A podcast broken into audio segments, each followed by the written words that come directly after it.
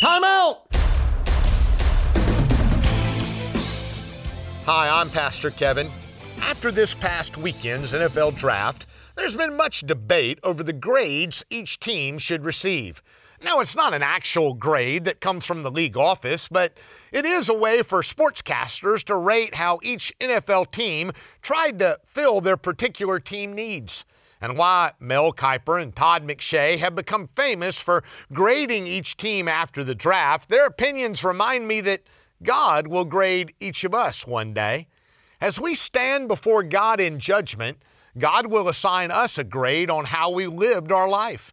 Maybe you need to take a time out and think about the grade He's going to give you one day. You've been listening to Take a Time Out with Pastor Kevin of Fincastle Baptist. Visit us at takeatimeout.org.